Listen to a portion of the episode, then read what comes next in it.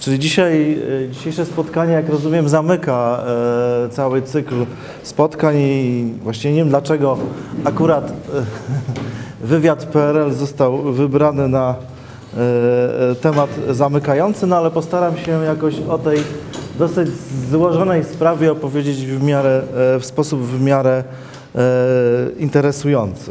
Bo też dużym dla mnie było wyzwaniem wymyślenie tego, co tak naprawdę Państwo wiedzą o tym, że w wywiadzie PRL, co jest dla Was oczywiste, a co być może będzie dla Was interesujące. Otóż, e, jakie można sobie to jakieś postawić podstawowe pytania co do tego? Właściwie e, kluczowe pytanie to jest, czy wywiad PRL to w ogóle był wywiad? E, A jeżeli stawiać sobie takie pytanie, no to oczywiście pojawi się pytanie o to, czy znamy jakieś definicje tego zjawiska jak możemy ten wywiad definiować. Postaram się też opowiedzieć e, właśnie trochę o pracy wywiadu oficera PRL na, pewnych, na różnych przykładach. E, I jeżeli zdążymy, e, postaram się też opowiedzieć dwie konkretne operacje dotyczące mniej lub więcej operacji wywiadu PRL przeciwko stolicy apostolskiej. Ale zaczynając owe rozważania, taka badaczka amerykańska Amy Zegard zadała sobie pytanie, jak ludzie w ogóle widzą wywiad i przeprowadziła bardzo skomplikowane badania socjolo- socjologiczne w środowisku studentów, profesorów e, uniwersytetów amerykańskich. I oczywiście Państwo łatwo zgadną, że odpowiedź była mniej więcej taka, e, że ludzie wi- widzą wywiad poprzez e, tak naprawdę poprzez kulturę popularną, nawet jeżeli są profesorami uniwersytetów.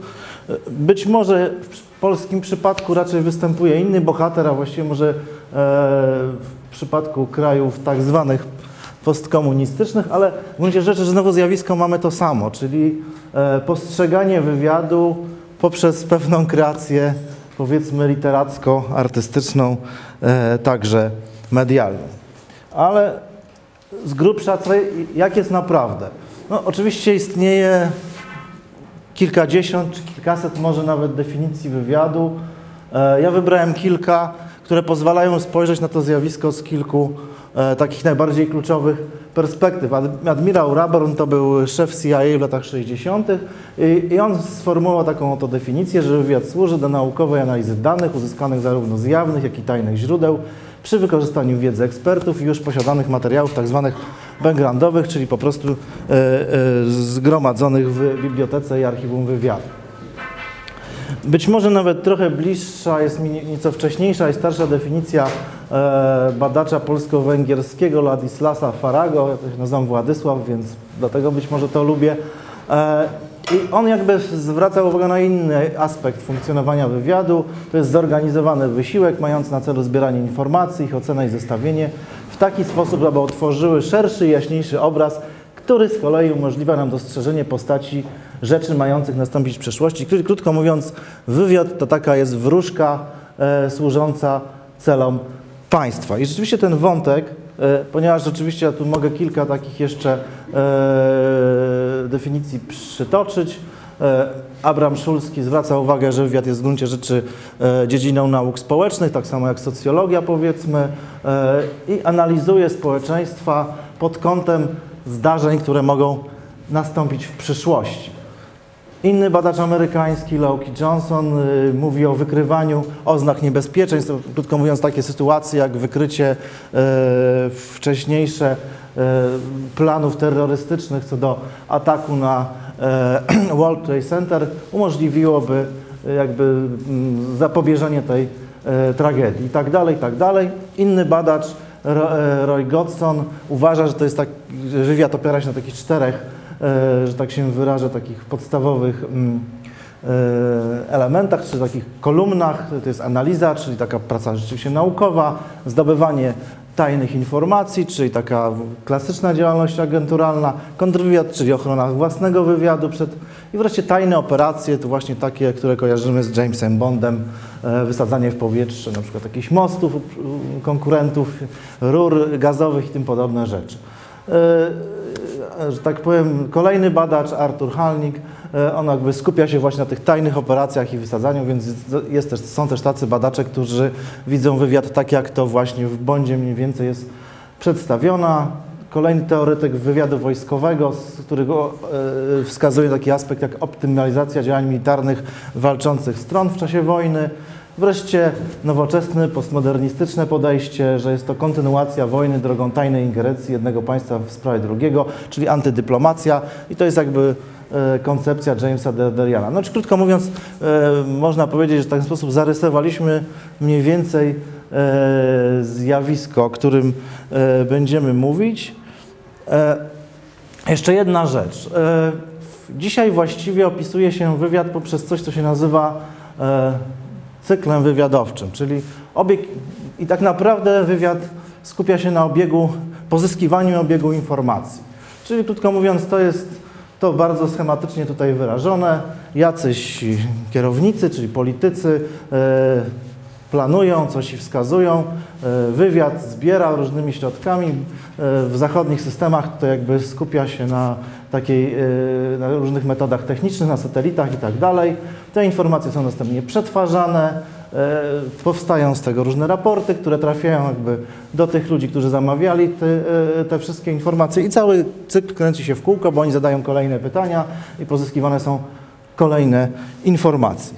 Wreszcie jeszcze jeden aspekt, który trzeba tutaj poruszyć, por, właśnie to już zmierzając do powoli do pytania, czy właściwy wywiad PRL, wywiad, który funkcjonował w kraju typu e, komunistycznego, był taką, takim klasycznym wywiadem. No i oczywiście na ten temat też istnieje obszerna literatura i generalnie można w, niej wyczytać, że na Zachodzie, że zachodnie służby e, skupiały się na te, tym właśnie gromadzeniu metodami technicznymi, czy też z tak zwanych źródeł otwartych.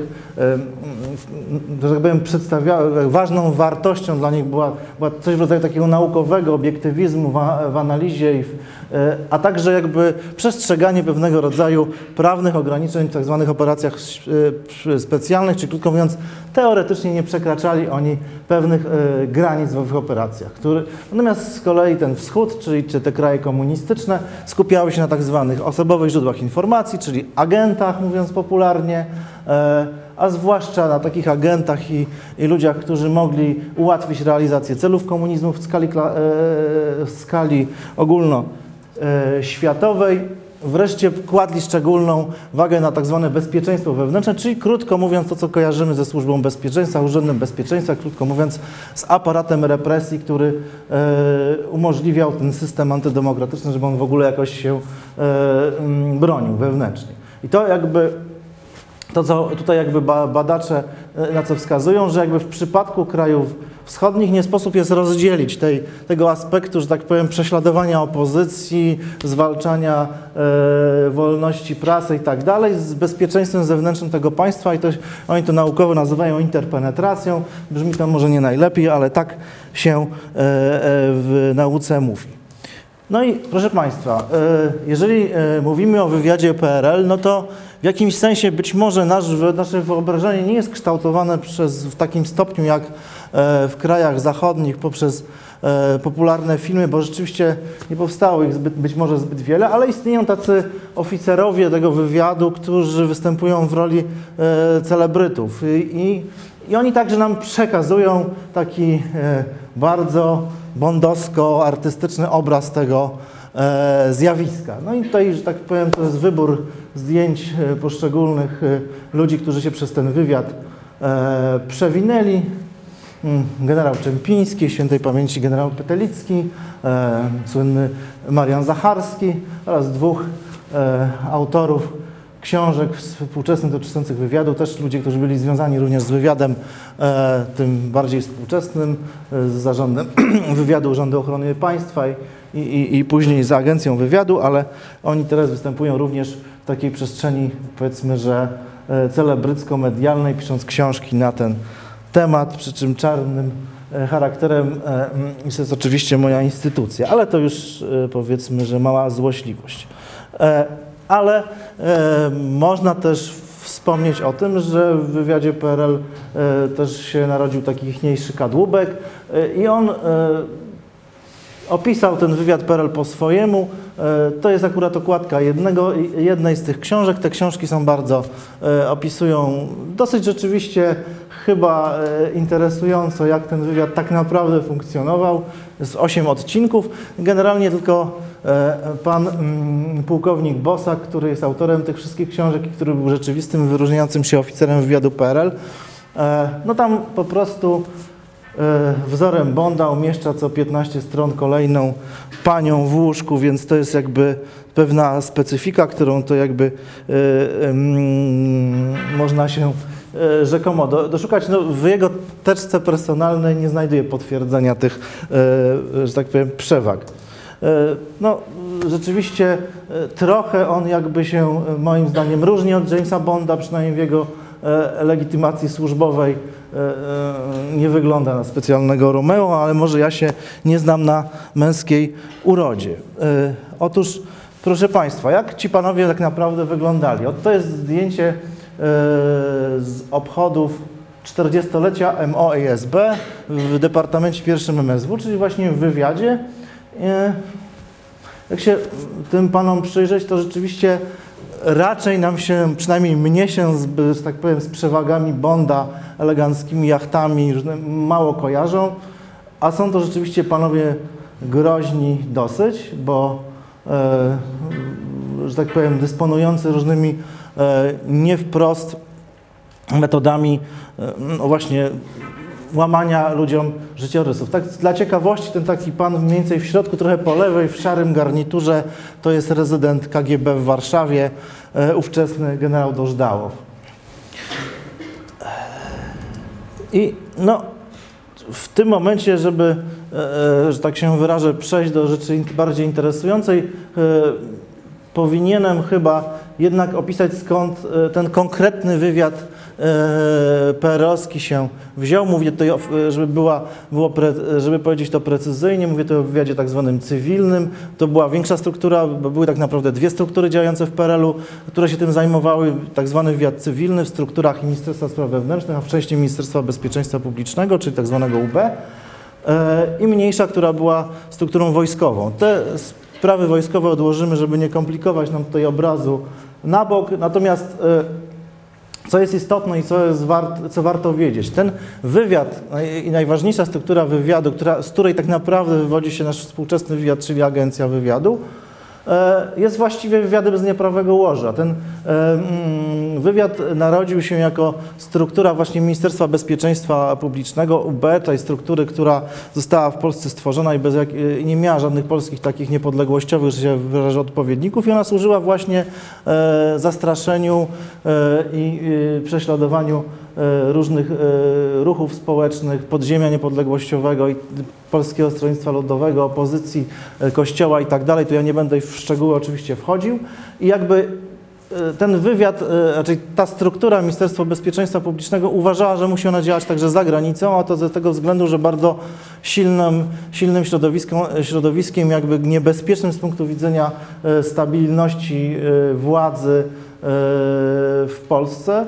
Była po prostu polska emigracja e, i w związku z tym powołano coś, co jest, e, co nazwano e, Wydziałem Wywiadu, potem Wydziałem Drugim Specjalnym, Departamentem Siódmym, jak zwał, tak zwał, ale generalnie e, głównym zadaniem tej struktury właśnie było nie tyle e, takie działanie, które my kojarzymy z wywiadem, czyli pozyskiwanie jakichś szpiegów w innych krajach, w innych społeczeństwach, tylko właściwie infiltracja własnego, części własnej, własnego społeczeństwa, tylko że mieszkającej e, na zachodzie. Ale e, ta cała struktura jakby e, w miarę jak kiedy ta emigracja stawała się e, mniej znaczącym e, jakby ośrodkiem politycznym, jakby przyjmowała, e, zaczynała jakby obejmować swoim zainteresowaniem e, coraz to nowe e, zagadnienia, aż w końcu jakby e, stała się bardzo dużym i rozbudowanym e, ins- instytucją bardzo dużą i rozbudowaną instytucją biurokratyczną, która jakby pozyskiwała już informacje o bardzo, bardzo różnym charakterze, a to miało miejsce już w latach 70. Tutaj możemy sobie e, znowu postawić pytanie e, właśnie, czy to był ten wywiad, wywiad, czy to nie był wywiad, wywiad. E, I tutaj jest jakby, być może ten cały, e, ten cały slajd jest dosyć skomplikowany, ale co, jest, e, co warto tutaj zauważyć tak generalnie. Otóż w okresie, kiedy ten wywiad stał, stał się już taką instytucją powiedzmy dojrzałą, to, to było mniej więcej w latach 60. i 70. XX wieku, on się dzielił na wywiad polityczny, czyli taki jakby klasyczny wywiad, tak, że rozpracowujący oczywiście kraje tak zwanych przeciwników, czyli Stany Zjednoczone, Wielką Brytanię, Indie, Niemcy, Francję, Belgię, Watykan, tutaj też. Drugim ważnym elementem tego wywiadu był tak zwany wywiad naukowo-techniczny, czyli pozyskiwanie, tak naprawdę wykradanie różnego rodzaju technologii, których polski przemysł nie był w stanie wyprodukować, ani, ani też polskie, polska nauka wymyślić. Przeciwdziałanie dywersji ideologicznej. To brzmi bardzo podniośle, tak naprawdę chodziło o kontynuację tej, tej akcji zwalczania polskiej emigracji, czyli krótko mówiąc, tutaj właśnie te, te, te działania były nadal kontynuowane, skupione one były na Radiu Wolna Europa, na kulturze paryskiej i tego typu środowiskach. Kontrwywiad zagraniczny to było zabezpieczenie własnych e, placówek PRL-u za granicą, czyli krótko mówiąc e, pilnowanie, żeby e, pracownicy polskich placówek nie, nie byli źródłem informacji obcych wywiadów. Popularnie nazywano ich, tych przedstawicieli tej struktury dziurkaczami, bo oni podglądali swoich kolegów przez dziurki od klucza. I wreszcie wywiad nielegalny, o którym jeszcze chwilę powiem, bo będę opowiadał o niektórych operacjach. To, to jest ten wywiad, który tak naprawdę w, w uproszczeniu wywiad e, dzieli się na legalny i nielegalny. Legalny to są ci oficerowie, którzy e, pr, pracują w ambasadach i tak z grubsza jest przyjęte, że w każdej ambasadzie każdego kraju pracują jacyś e, oficerowie e, wywiadu i to jest jakby takim e, ogólnie przyjętym zwyczajem, ale oczywiście wszyscy w danym kraju wiedzą, że w, w, wśród dyplomatów są też oficerowie wywiadu, więc oczywiście łatwo ich stosunkowo kontrolować, śledzi się ich. W związku z tym jest konieczność prowadzenia tak zwanego wywiadu nielegalnego. To są tacy klasyczni szpiedzy, którzy już działają pod fałszywymi, często, że tak się wyrażę, pod fałszywymi, pod fałszywymi nazwiskami, fałszywą mają no i, i, i, oni są jakby nielegalni. Różnica polega podstawowa na tym, że jeżeli e, kontrwywiad danego kraju schwyta tak zwanego legalnego e, oficera wywiadu, dyplomatę, to może go w najgorszym wypadku wyrzucić z, kraju. Natomiast ta, takim wywiadowcom nielegalnym, posługującym się e, fałszywą tożsamością, no, grozi kara więzienia i to się rzeczywiście zdarza.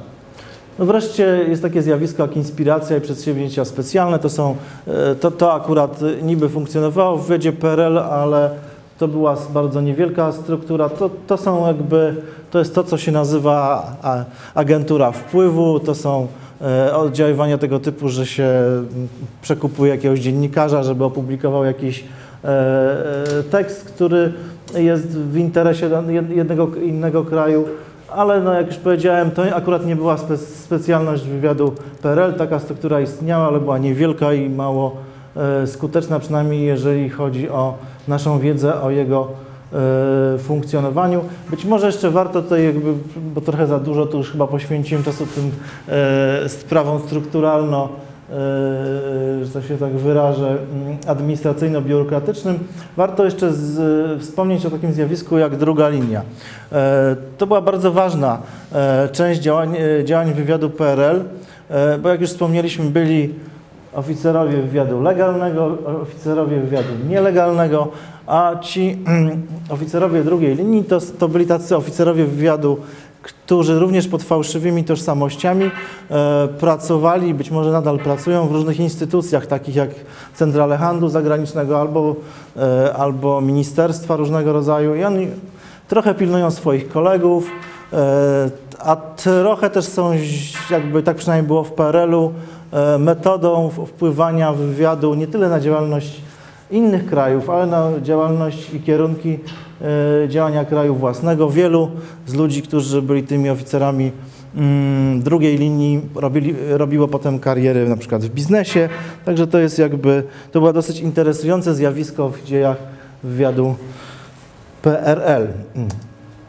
Ale właśnie, pokazywałem e, parę e, slajdów wcześniej taki, taki schemat e, mówiący o obiegu informacji w wywiadzie. I kolejne pytanie. Czy wywiad PRL, jakby jak, jak w wywiadzie PRL przetwarzano informacje? Okazuje się, że przetwarzano dokładnie właśnie tak, jak przewidują te zachodnie struktury. To jakby, czyli można by zaryzykować twierdzenie, że jakkolwiek była to struktura umocowana w systemie typowo wschodnim, to jednak y, z punktu widzenia prze, przekształcania informacji, prze, przetwarzania informacji, e, przynajmniej e, chciała być strukturą zachodnią, czyli czerpała te technologie, e,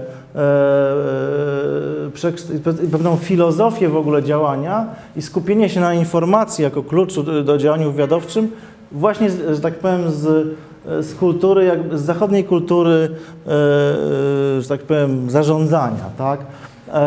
I to jest pewne ciekawe zjawisko, które pozwala nam jakby iść w kierunku uważania takiego poglądu, że jednak mimo tych wszystkich, że tak powiem, pierwocin, wywiad PRL ewoluował w kierunku obiektywnie E, struktury, która właściwie była podobna do struktur zachodnich, a w każdym razie w jakimś tam sensie funkcjonowała na e, podobnych zasadach. E, I teraz jakby mm, Państwu zadać pytanie, kim właściwie z zawodu jest taki agent wywiadu PRL? To, to są tytuły mm, jakby prac dyplomowych obronionych właśnie w ośrodku kształcenia kadr wywiadu w Starych Kiejkutach. E, to kto, kto z Państwa by, jaki, jaki e, zawód Państwu się tutaj nasuwa? E, tak naprawdę oficer wywiadu jest psychologiem. To jest bardzo być może zaskakujące. Dla mnie, prawdę mówiąc, jak rozpoczynałem te badania, e, też było to zaskakujące, ale duża część zajęć dotyczy psychologii relacji międzyludzkich, no bo tak naprawdę rzeczywiście e, werbunek agenta to proces psychologicznego oddziaływania na osobę pozyskiwaną do współpracy, tak? E, no i oczywiście też drugi, drugi aspekt to są różnego rodzaju sprawy techniczne. Natomiast no, to jest pewna pewne e, zjawisko, które warto jakby zauważyć i też jakby wska znowu wskazuje nam na to, że od czasów, kiedy mieliśmy tych e, groźnych ubełków z pałami na samym początku tej, tej struktury, tutaj właściwie mówimy już o strukturze, która jest instytucją paranaukową, która jakby ma swoją szkołę, która jest tak naprawdę szkołą podyplomową i która daje pewien zawód o, o pewnych bardzo specyficznych też e, kompetencjach. Inny wątek, który warto e, e, poruszyć, to są właśnie te słynne teczki, tajemnice i tak dalej. No, co w tych teczkach można znaleźć? Oczywiście znaleźć można rzeczy najrozmaitsze i rzeczywiście można też cokolwiek doczytać o metodach pracy tak naprawdę pozyskiwania agentów. E, I tutaj jakby taką, to jest akurat pierwsza z brzegu wybrana e, historia, e, próba zwerbowania, z tego co pamiętam, niezbyt udana, na szantaż związany z, tak powiem, stosunkami damsko-męskimi. Otóż wykryto, że pewien przedstawiciel firmy zachodniej, który usiłował sprzedać jakieś samoloty PRL-owi, no jest po prostu zainteresowany damami, e, no i przeprowadzono taką oto analizę, że istnieje możliwość podstawienia mu dziewczyny, najlepiej blondyny. To jest oficjalny dokument e, wywiadu.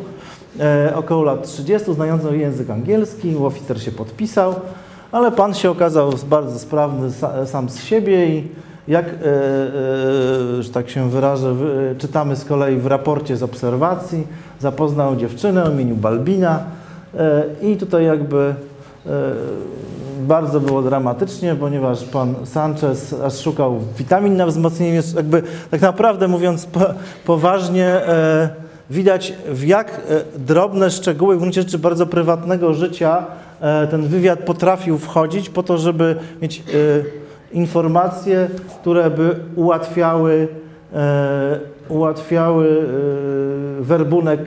W tym przypadku nie zakończyło się to sukcesem.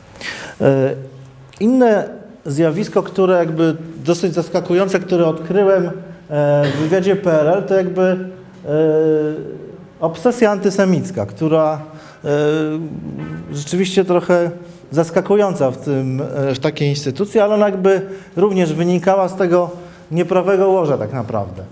Otóż tak mówiąc z kolei historycznie, spora część oficerów tego Ministerstwa Bezpieczeństwa Publicznego to byli e, komuniści pochodzenia e, żydowskiego, a e, wywiad PRL był tworzony tak naprawdę przez ich uczniów. I oni jakoś, i tutaj nastąpiło dosyć interesujące zjawisko, mm,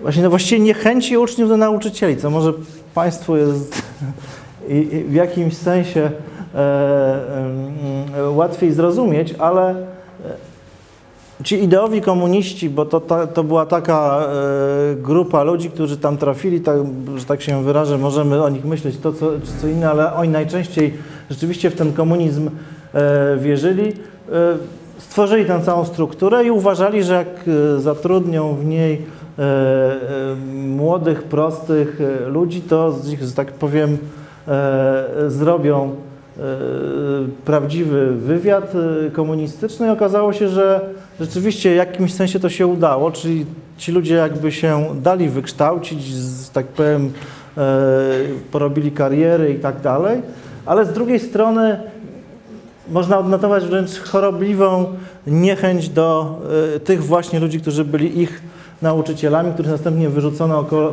na początku lat 60. To była tak zwana, też na, na, można szerzej mówić o tak zwanym zjawisku moczaryzmu, e, związanym z ówczesnym ministrem spraw wewnętrznych Mieczysławem Moczarem, który usiłował się tym antysemickim e, elementem posługiwać w ogóle w, w polityce państwowej w tym okresie, ale e, to jest jakby e, fragment z oficjalnej, tajnej e, historii wywiadu PRL, w którym jakiś e, pracowity oficer e, na licznych, przy licznych nazwiskach długopisem postawił te e, mm, gwiazdy Dawida. E, e, prawdę mówiąc, kojarzy się to jak, naj, jak najgorzej. Wreszcie no, opowiem trochę o takich konkretnych operacjach. Otóż mówiłem już tutaj trochę o wywiadzie nielegalnym. Wywiad nielegalny to specjalność wywiadu sowieckiego. Tak naprawdę w polskim przypadku e, było też tak, że można powiedzieć, że tak troszeczkę bardziej generalnie, że generalnie polski wywiad szkolił swoich oficerów w Polsce, ale z, z małym wyjątkiem dwa, e, dwa roczniki zostały wyszkolone w Moskwie i one się właśnie zajmowały tą działalnością nielegalną i wbrew pozorom ten dżentelmen to nie jest ro, e, żaden Rosjanin, to jest pułkownik Sawarzyński, e, specjalista od wywiadu nielegalnego, a też jakby e, klasycznym przedstawicielem tegoż właśnie wywiadu takim, w takiej przestrzeni medialnej, o czym już tutaj wspominałem, to właśnie był kapitan Glock, który był tak zwanym wtórnikiem, czyli osobą podstawioną pod inną osobę e, i posługującą się jej e, tożsamością. I co to jest właśnie ten nielegalny wywiad? Tu jeszcze trochę o tym mówiłem, że to jest działalność operacyjna w całkowitym oderwaniu od wroga i zatarciu wszelkich powiązań z naszym krajem. E, I to, to, to, taką definicję sformułował ówczesny w, w roku 1962 szef wywiadu PRL, pułkownik Sokolak, o którym tutaj nie będę opowiadał, bo już trochę mało czasu. To jest jakby, e, można powiedzieć, e, pewien dowód działania wywiadu nielegalnego, bo w, ci oficerowie czy ci agenci komunikowali się e, z krajem, z centralą za pomocą e, e, umownych symboli, kartek, e, na których były albo za, za, zaznaczone jakieś informacje, albo kartka przedstawiać miała konkretną rzecz. No i właśnie ta tajemnicza kartka została przeze mnie znaleziona w aktach wywiadu PRL, właśnie wywiadu nielegalnego. Co ona znaczyła, to ja nie wiem, ale e, przedstawia ona, jak Państwo łatwo się mogą zorientować, fragment, jak rozumiem, Paryża. Ale najbardziej, bo tak, bo już opowiadam długo, długo, długo o różnych sprawach raczej nudnych, strukturalnych i teoretycznych, natomiast może czas, żeby opowiedzieć o jakiejś konkretnej operacji wywiadu PRL. Otóż taką najbardziej niesamowitą operacją, na którą natrafiłem, to jest operacja związana z tym e, e, gentlemanem, to jest Erich Koch, zbrodniarz hitlerowski, który mm, zmarł w Polsce, został skazany na karę śmierci, ale tej kary śmierci nigdy e, nie wykonano. Umarł bodaj w 1986 roku e, w więzieniu w Barczewie. No i się pojawia pytanie, e, dlaczego tej e, kary śmierci nie wykonano. No, taka popularna hipoteza mówi, że Erich Koch, który był gauleiterem Prus Wschodnich, wiedział, gdzie, się, gdzie była ukryta bursztynowa komnata i ten wywiad, znaczy generalnie służby polskie, sowieckie i, yy, władze PRL usiłowały od niego tą informację wydobyć, ale nigdy tej informacji się nie udało e, uzyskać. Tym niemniej e, jakoś Erich Koch przeżył swoje życie w miarę normalnie, tyle że w więzieniu. E, okazało się jednak, że ta historia, e, e, ta historia ma drugie dno, tak? Że prawda była trochę inna. No i właśnie wiązała się z historią wywiadu PRL i z jego najbardziej skutecznym agentem, jakim Lakarem. Taki miał pseudonim później. I kto to był właściwie? Otóż wywiad PRL podstawił do e, celi, w której siedział e, ów e, Erich Koch, e, polskiego, e, Polaka pochodzenia niemieckiego, e, który podzielał mniej więcej poglądy Ericha Kocha, czyli nie lubił Żydów i, i, i kle, klechów, czyli, że tak powiem, przedstawicieli Kościoła katolickiego. No i obaj panowie się wielce zaprzyjaźnili. Erich Koch dał temu e, agentowi e, listy polecające dla swojej, do swojej siostrzenicy i do swoich współpracowników e, rozmaitych, któr, jego, swoich podwładnych z okresu, kiedy był wielkim e, hitlerowskim dygnitarzem, a e, trzeba pamiętać, że w Niemczech Zachodnich, co prawda, wywiad, raczej, przepraszam, propaganda PRL to mm, mocno rozdymała to zjawisko, ale rzeczywiście było tak, że wielu, tak się wyrażę, nazistowskich e, urzędników, zwłaszcza średniego szczebla, nadal pełniło swoje funkcje, często mając krew na rękach. W związku z tym e, zjawiający się z Polski taki pan z poleceniem od Ericha Kocha, co do którego wszyscy wiedzieli, że on siedzi w więzieniu i że e, coś to może być lekko mm, podejrzana sprawa, no ale na wszelki wypadek e, ci wszyscy panowie uważali, że trzeba temu panu pomóc. E, I ostatecznie okazało się, że w ten sposób stworzono najbardziej skutecznego e, agenta wywiadu PRL, który jakby funkcjonował na bardzo wielu płaszczyznach. On jakby po pierwsze właśnie e, infiltrował służby zachodnio-niemieckie, bo za, dzięki tym poleceniom Kocha został w tej czy innej formie, tego nie wiemy, bo nie mamy dostępu do materiałów wywiadu nie, zachodnio-niemieckiego, zatrudniony przez wywiad zachodnio-niemiecki z zadaniem rozpracowania polskiej emigracji, co jakby znakomicie się wszystko mieściło, czyli Niemcy zachodni płacili za to, że agent PRL, i on właściwie rzeczywiście pisał, e, robił kserokopię tego raportu, jedną wysyłał do Bonn, drugą wysyłał, czy tam właściwie do e, siedziby, e, e, siedziby wywiadu e, zachodnio-niemieckiego, drugą do Warszawy. E, i, i, to, i tak funkcjonował przez cały właściwie okres PRL-u. To jest jakby tak zwane ogniwo nielegalne, czyli taka struktura teoretyczna, która mm, w rzeczywistości funkcjonowała. To są po prostu jego wszyscy znajomi, e, z którymi on się spotykał. E, Miał niezwykły talent rzeczywiście międzyludzki, ludzie mu ufali, e, udzielali mu wszelkich informacji. On w ogóle, a po drugie on się właśnie prezentował jako osoba, która jest łącznikiem z władami RFN, że on to jakby będzie tutaj wpływał na sprawę polską i w związku z tym Wszyscy ci mniej lub bardziej znani ludzie i- działacze no, dzielili się z nim naj, najbardziej dyskretnymi tajemnicami. Sprawa prawdopodobnie nigdy by nie wyszła na jaw, gdyby nie słynna afera ojca Hejmo, który był jednym z, e, z jego właśnie takich kontaktów. E, No i za tą sprawą w ogóle społeczeństwo się o nim dowiedziało. Jego dokumentacja nadal jest y, tajna, znaczy tak jeszcze nic nie mówiłem o i chyba już nic nie powiem o, o tym, jakie materiały właściwie zachowały się i są dostępne, jeżeli chodzi o wywiad PRL, ale z grubsza dzielą się na te, które są dostępne i na te, które dostępne nie są i akurat e, teczka Andrzeja Madejczyka nadal jest y, w, w tak zwanym zbiorze zastrzeżonym i nie, ma, nie jest ona dostępna, natomiast to jest wszystko moja rekonstrukcja w oparciu o różne informacje roz, rozsiane po innych teczkach i, e, i materiałach.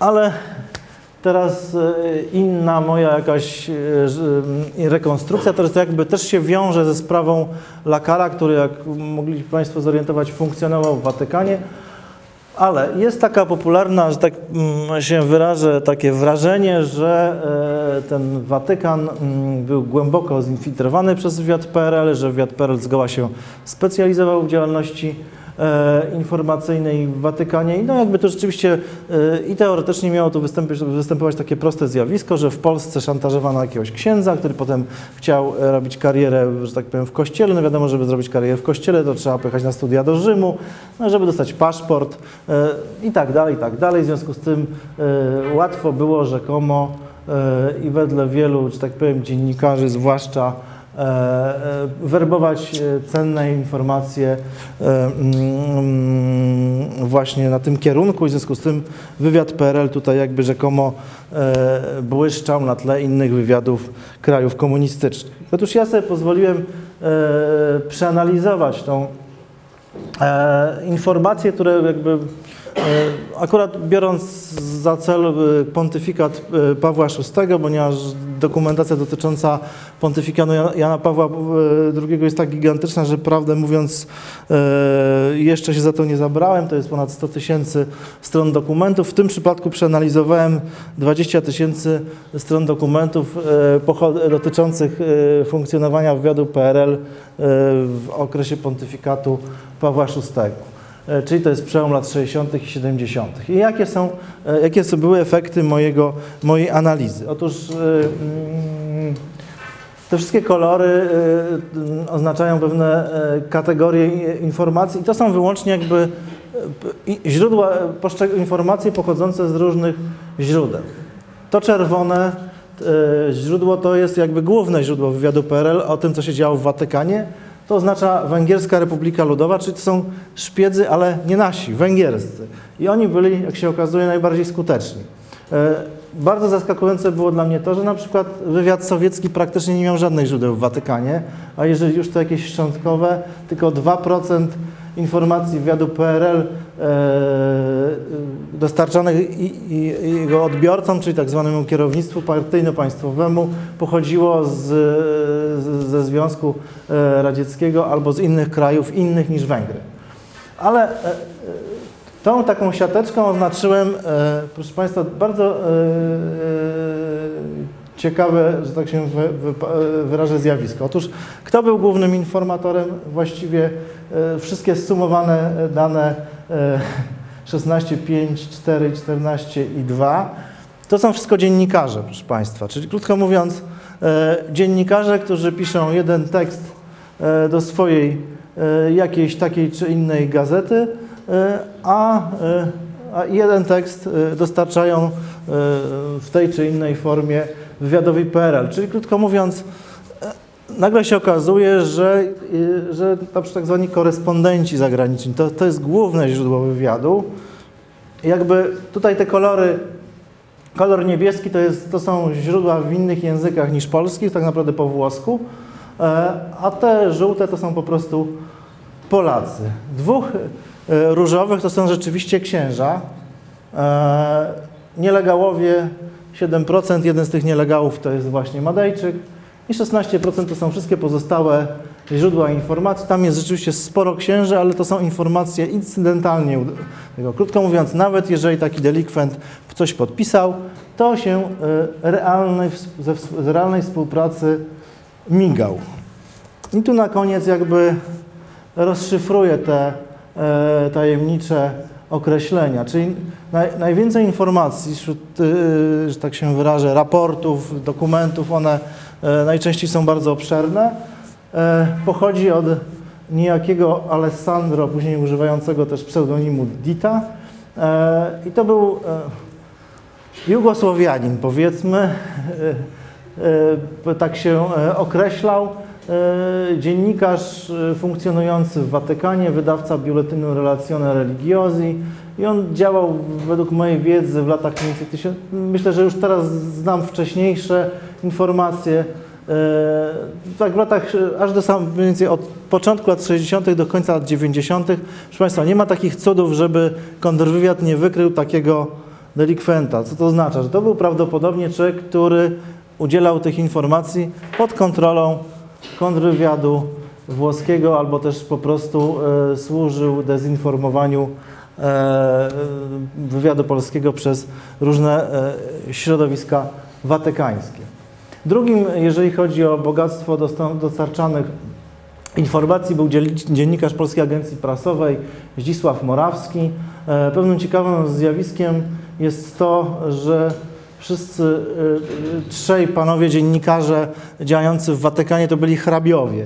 E, I to był pewien, pewien element wbrew pozorom nie taki znowu e, przypadkowy. To są środowiska arystokratyczne tym się charakteryzują, że mają charakter też taki trochę międzynarodowy.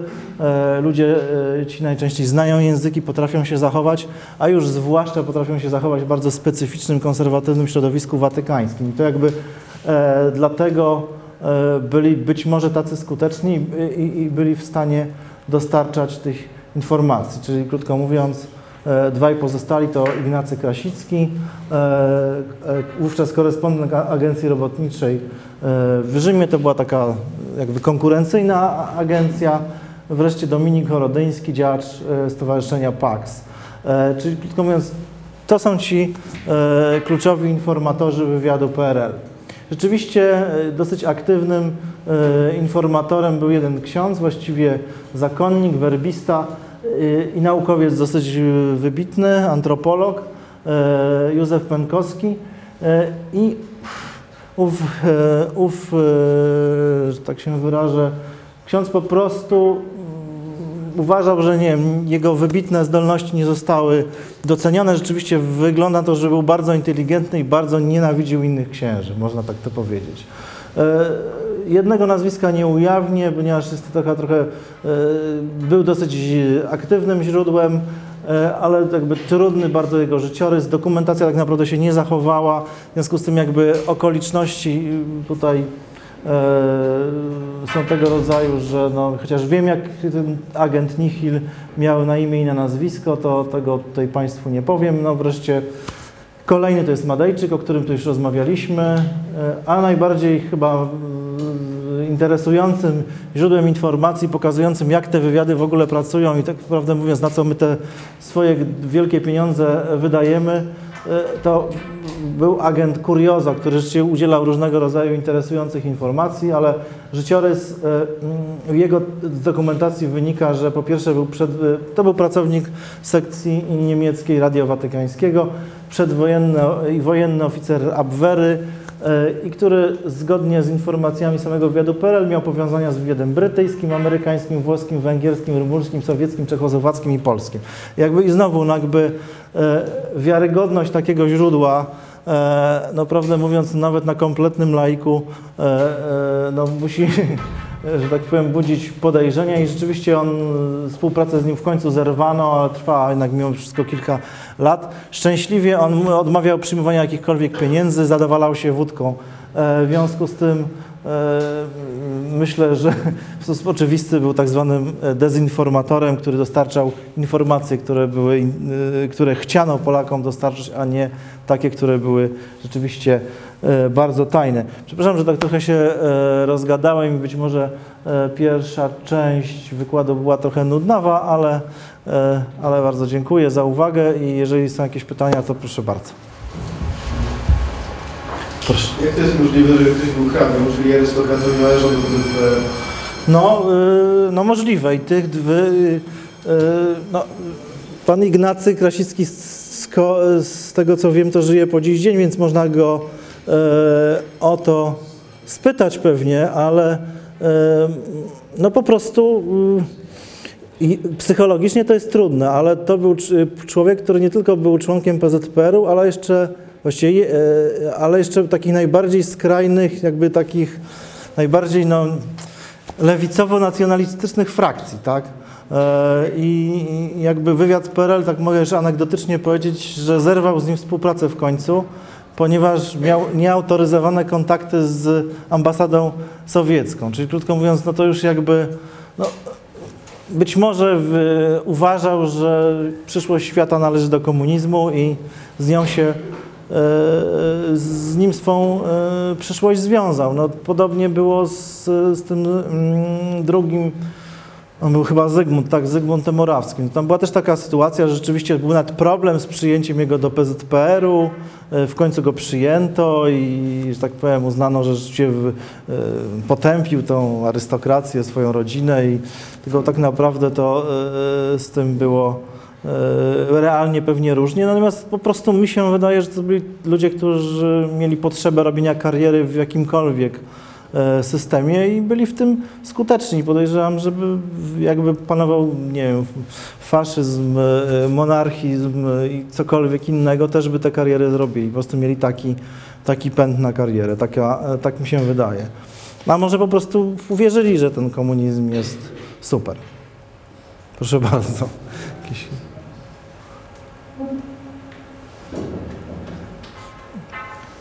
No to bardzo dziękuję wobec tego za uwagę.